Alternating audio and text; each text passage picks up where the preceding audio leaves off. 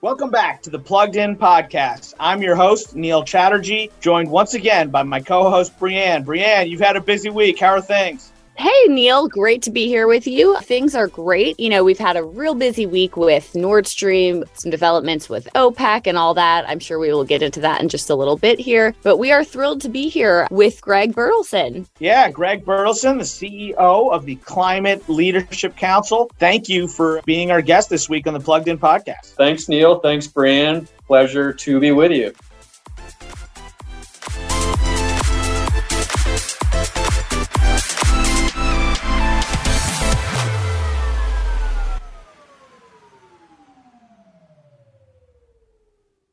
Well, why don't we start, Greg, if you could just give our listeners a little bit of background on the Climate Leadership Council, on what the organization is, what its objective is, and your role there. Sure. So Climate Leadership Council is a nonpartisan policy think tank organization. Our focus is on finding market-based climate solutions that strengthen the U S economy, lower global emissions, and support hardworking American families. Work with a whole bunch of companies and other types of organizations to encourage Congress to promote these types of policies.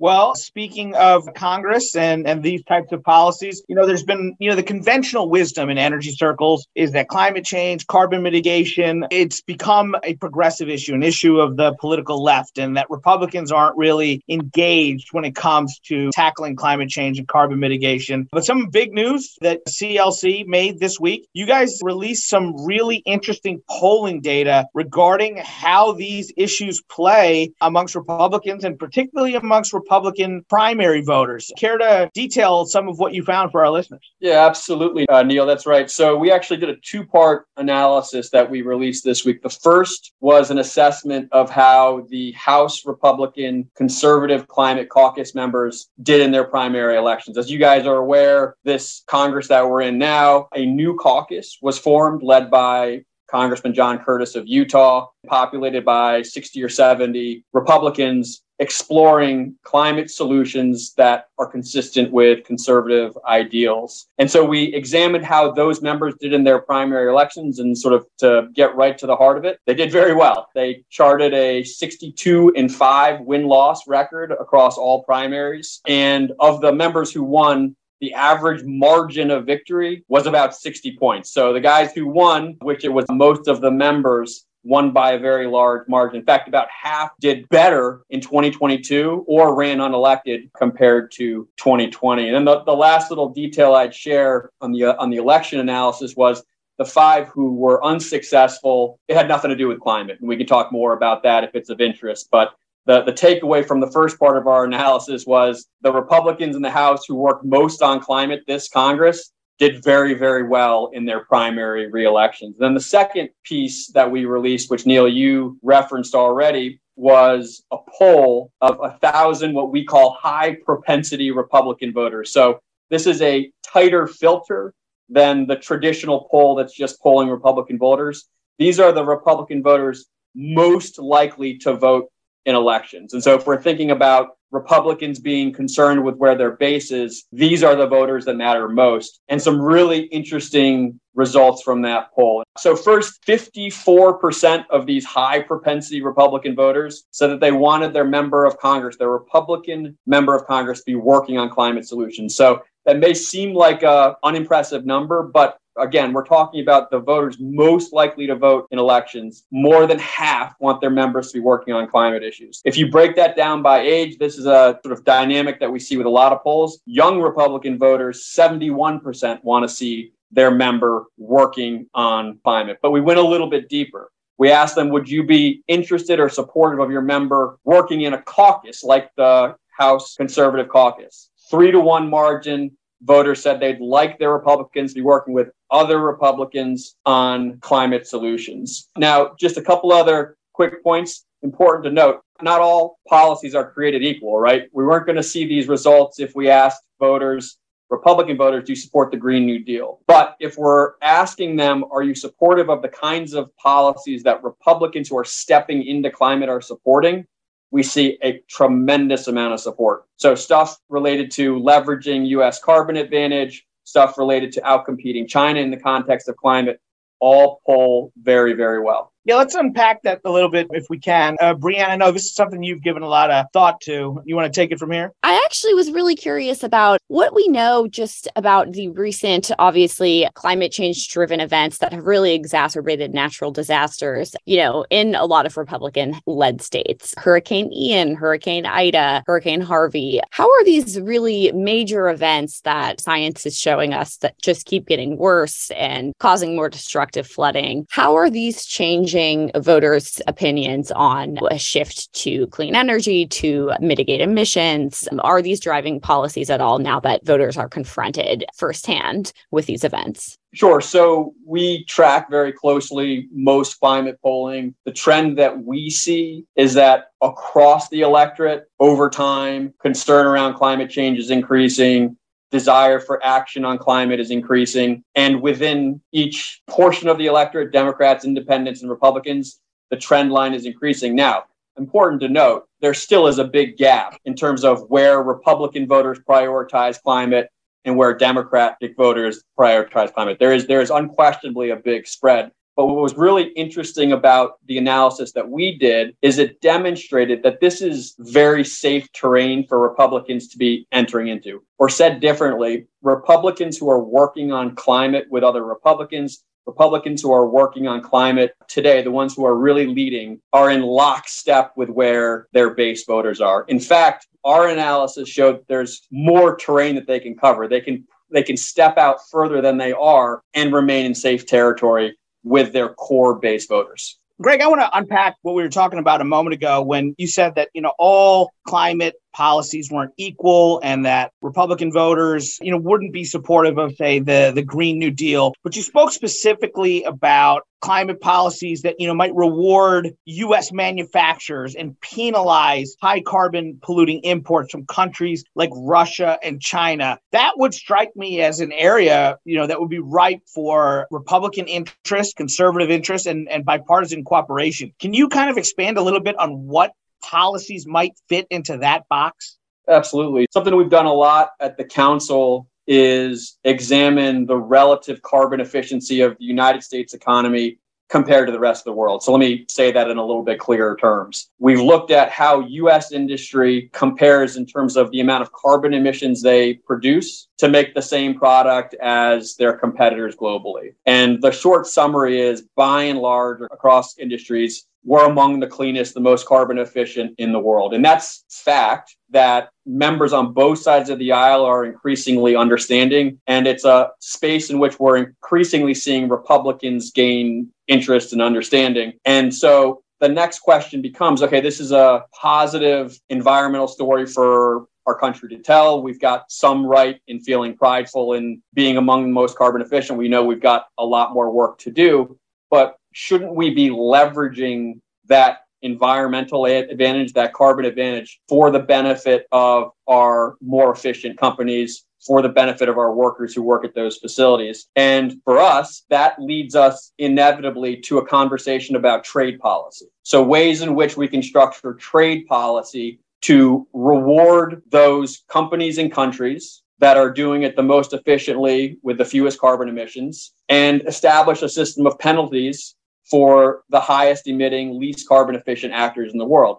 And it just so happens, because of the investments we've made in the United States, because of the dynamics of our economy, because of the diversity of energy sources we have, we have a carbon advantage that exists today. And if we deployed something like a border carbon adjustment or a carbon import fee or a number of other policies that are in this arena, our domestic manufacturers, our domestic producers would win, unquestionably. And that's a place where Republican voters, which is shown in the polling, are wildly supportive. And it's a space, from my observation, that Republicans are increasingly entering into. Brianne, you've been doing a lot of reporting this week on, on OPEC and the decision by the OPEC plus countries to, you know, scale back production. This would seem to fall in line, I think, with driving more support for what Greg is describing. You know, there's been so much talk about American energy independence and bringing the domestic supply chain home. To me, this seems like really common sense sort of pro-America policy, the idea that we would be benefiting American manufacturers, penalizing our adversaries, and kind of reducing some of the dependence that we've had. How does this square with some of the reporting you've been doing this week? I think that is actually a great through line, Neil. We saw John Kirby telling reporters aboard Air Force One that this just shows OPEC's decision to cut oil production by two million barrels a day just goes to show the importance of not outsourcing or relying too heavily on foreign energy imports and increasing, you know, production at home. I think this is critically important. Right now, we are obviously in a in a very difficult position. The two options Biden is facing is in the in the near term is either to further tap the strategic petroleum reserves, you know, declaring an emergency, which they alluded he might do. That could be a national security risk for the U S, of course. And then I guess, you know, the other alternative is turning to other countries such as Venezuela, you know, that's been in the news, and allowing for the possibility of easing sanctions in order to allow Chevron to begin drilling and start up exports back to Western markets. I mean, Greg, I got to imagine, again, just purely on the politics of it, when compared with those choices. And one of the things the Biden administration has really wrestled with is how to deal with energy policy in the face of inflationary pressure and high costs, coupled with their in- environmental objectives. This seems to thread a lot of needles. And, and I have to imagine that what we're facing would only gain appeal. And you know, in conversations you're having with Republicans specifically about these policies, I mean, these aren't just, you know, moderate Republicans you're talking to. You're talking to some conservatives. I believe I've seen, you know, op-eds written by Senator Cramer of North Dakota and H R McMaster. I mean, real leaders of, of conservative Republican energy policy and trade policy and foreign policy. Am I misreading this, or is this not a really great opportunity? Well, that's exactly right. We've talked about this so far, this idea of some form of a climate and trade policy as a benefit to domestic industry, of which it certainly would be. But there's also an enormous geopolitical opportunity here.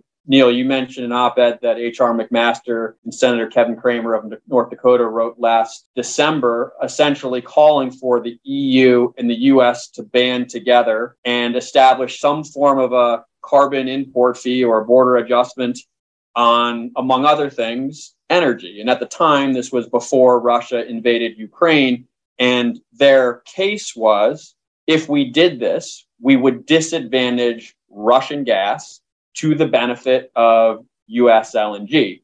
And if we sort of pan back and think about other industries and we look at the rest of the world, this is an opportunity, this is an enormous opportunity for cooperation with our allies. It just so happens that the countries that we would, countries and regions that we'd be most sort of aligned with on a geopolitical basis are also, similar to the United States, more carbon efficient than some of our adversaries. So if we were to band together with the E U, Japan, South Korea, Australia, and others, and ultimately form some kind of an alliance, or often referred to as a carbon club, well, that's enormous leverage that we can exert on bad actors in the in the world. And also those bad actors are often the, the highest emitters. So there's these, you know, energy policy, geopolitical issues, climate, it's all intertwined, but there are opportunities for benefits in all three domains in this arena. So I got to ask the tough question. And again, I'm not a trade policy expert, but based on some of what I read, in order for us to enter into one of these agreements and have it be W T O compliant, do we need to have a domestic price on carbon in order to be W T O compliant? Or is this something we could do without a domestic price on carbon? Well, you wouldn't have to go too far on our website to see that I personally am supportive of a domestic carbon price. I'm supportive of a global carbon price. I believe ultimately we need to get there. But to answer your question, we don't need a carbon price to get started. We don't need a carbon price to do a border carbon adjustment. If I'm never able to convince certain Republican members on the merits of a carbon price, this is still terrain that they can work in and be supportive of and, and make a difference. The W T O question is an untested one. W T O right now is thinking through how to better incorporate climate into their work. It right now is a body that is, I think, safe to say, in transition. So the W T O issues and concerns are things that we need to be thinking about. But at this stage of the discussion, it should in no way be a barrier to us continuing to advance the dialogue. One other thing, it's not necessarily a critique, if you will, a concern that I hear sometimes is that Russia and China can't be trusted and that they will cheat or not comply and that structure like this won't be effective because they just will ignore it. How do you answer that question about how do we make sure Russia and China don't cheat? Yeah, it's pretty simple. We write the rules and then we enforce the rules. And so if we don't believe the information that any given country is sending with their products, we can send back their paperwork and ask them to redo it and allow us to verify it. And if they don't, they'll have to live with whatever the default charge is. And I would imagine the policymakers who developed this policy would structure it in such a way to create an incentive to either give us the real data and let it be verifiable, or face something that would be less desirable from an economic standpoint. I am super eager to know, what are kind of the next steps for C L C? What are some of y'all's short-term goals that you're really hoping to advance and drive forward, you know, obviously in this era of when climate change is really front and center, and uh, these efforts are really gaining steam in both parties on Capitol Hill? Sure. Well, there's work being done right now. We're watching actually with a great deal of interest, something we haven't talked about yet, which is a negotiation between the Biden administration and the European Union around steel and aluminum. So last year, there was an announcement of an initiation of a new trade negotiation between the E U and the U S to, for the first time ever, incorporate carbon intensity into a trade arrangement. And so that's something that we're paying a great deal of attention to. The, the timeline is such that we're expecting to see, uh, or the sort of the deadline for a deal is the end of next year. So that's something we're we're really interested in. And as we've been watching with interest, there's sort of a small core group of senators on, on the Hill who are starting to think more carefully about what, what a policy might look like. We've sort of listened with interest. Folks like Senator Cassidy talk about an interest in developing some form of a border carbon adjustment bill on a bipartisan basis. And so that's something that we're we're really tuned into. And then, of course, long-term as an organization, we do feel like it's important to eventually get to a point where we've got a price setting a signal throughout the economy. And so, you know, as we look ahead and think about what we're ultimately going to need, that's another policy that we're certainly continuing to work on. How, Greg, do you think the Inflation Reduction Act will play into that? You know, pretty substantial investment by Congress, all carrots, no sticks, to sort of incentivize the clean energy transition. How do, how do you see the I R A impact some of the policy objectives C L C hopes to focus on the next couple of years? Yeah, I mean, it's going to have an impact on everything moving forward in, in the climate policy space, you know, sort of whether you supported it or opposed it, liked parts of it, disliked others.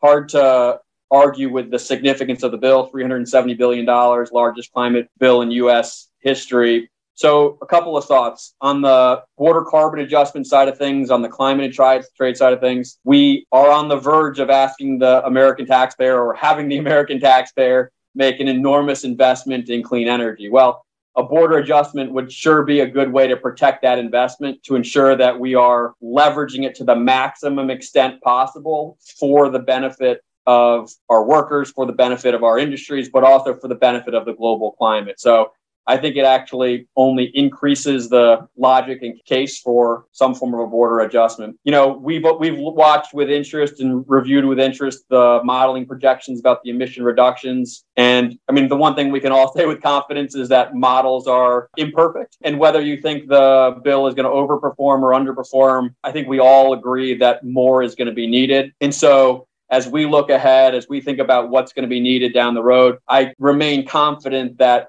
at the end of the day, we're going to need some form of a market-based policy, some form of a price signal, really at the global level, ultimately, in order to accomplish our goals of decarbonizing the global economy. And just the final thing I note, which I find interesting to think about, is, I mean, there were some really interesting provisions within the I R A around domestic sourcing requirements and sourcing from, from allies. And I think that probably makes meeting the high end of the emission traject- uh, projections more difficult. But on the other hand, I think it may actually increase the size of the climate constituency in the United States. In the days following the bill, we've seen big investments in battery manufacturing plants, automobile electric uh, manufacturing. Now, many of these announcements were probably in the queue anyway, but the fact is, because of the way this bill is written, there is a greater incentive for a lot of the manufacturing to be domestically sourced.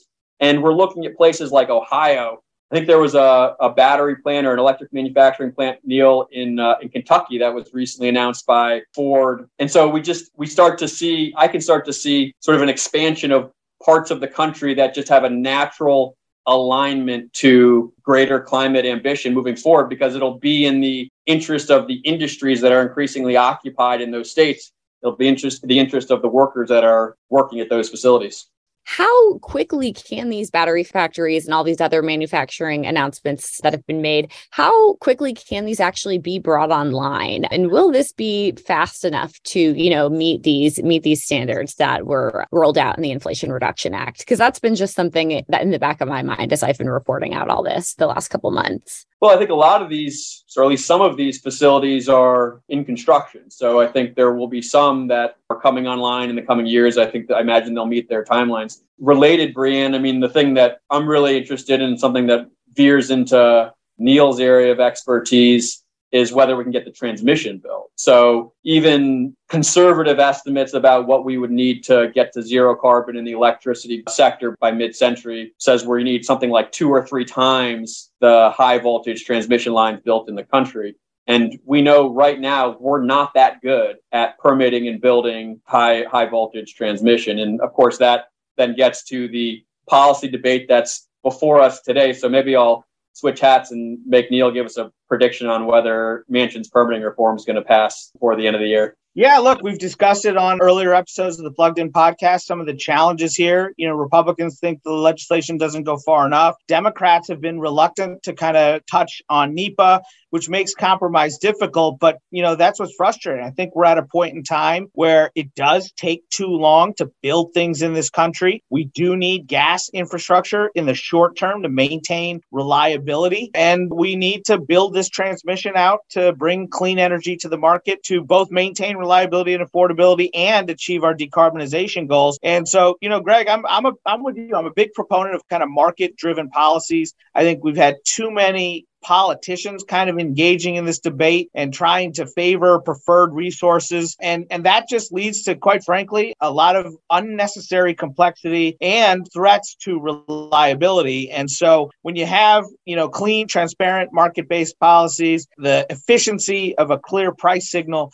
you get better decisions, and it enables the build out of the types of things that we need. And so a lot more work to be done, but I think there's uh, there's huge opportunities here. As we come to the to the close of the podcast, Greg, I just wanted to get a sense. You've been in this space for a long time. I imagine when you started, you know, kind of talking to conservatives and Republicans about carbon mitigation was probably a lonely conversation. It's been remarkable to me how much that has shifted over the years, particularly in looking at some of your polling data amongst young people, amongst young conservatives who are now really clamoring for smart climate action, for market-based climate action. Are you glass half empty or glass half full about the future of engaging young conservatives in particular on climate action? I'm glass all the way full on young conservatives in, in, in climate action. The polling shows it, but our work out in the field, our, our work out in states shows that there's a tremendous amount of energy among conservative young Republican voters for climate action. And leadership is seeing this. Members are seeing this. They get it. And this is in part what's driving Republicans increasingly to this conversation. So I'm I'm very optimistic that this is a trend and that trend will continue. Well, Greg, thank you for joining us again this week on the Plugged In podcast. Listeners of the podcast know we always like to close with something light and interesting about our guests, not necessarily tied to any portion of the substantive conversation. So to, to close us out this week, Greg, uh, tell us something light and interesting about Greg Bertelsen. No pressure. Well, Neil, as you know, I'm a, I'm a big tennis fanatic. So I, I grew up playing tennis in the juniors, in which I was fairly mediocre. And I played a little bit of college tennis where I was equally mediocre. And the great thing about being a mediocre junior player and a mediocre college player is that when you're a middle-aged player, you have the delusion that you're still getting better. So I get out there a couple times a week uh, under the delusion that my best days on the tennis court are still ahead.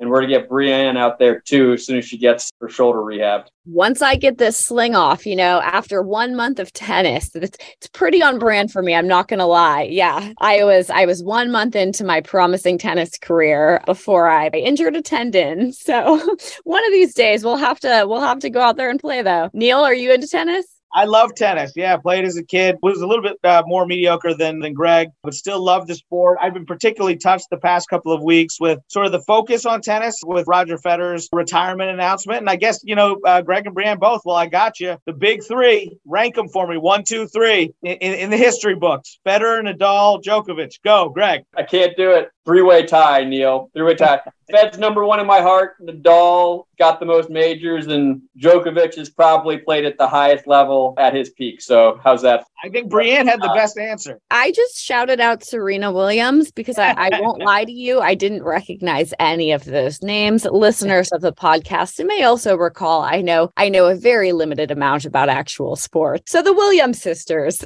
but also what Greg said. Well, really appreciate you joining. Another great episode of the podcast. Thanks to our listeners for tuning in once again, and uh, look forward to more Plugged In next week.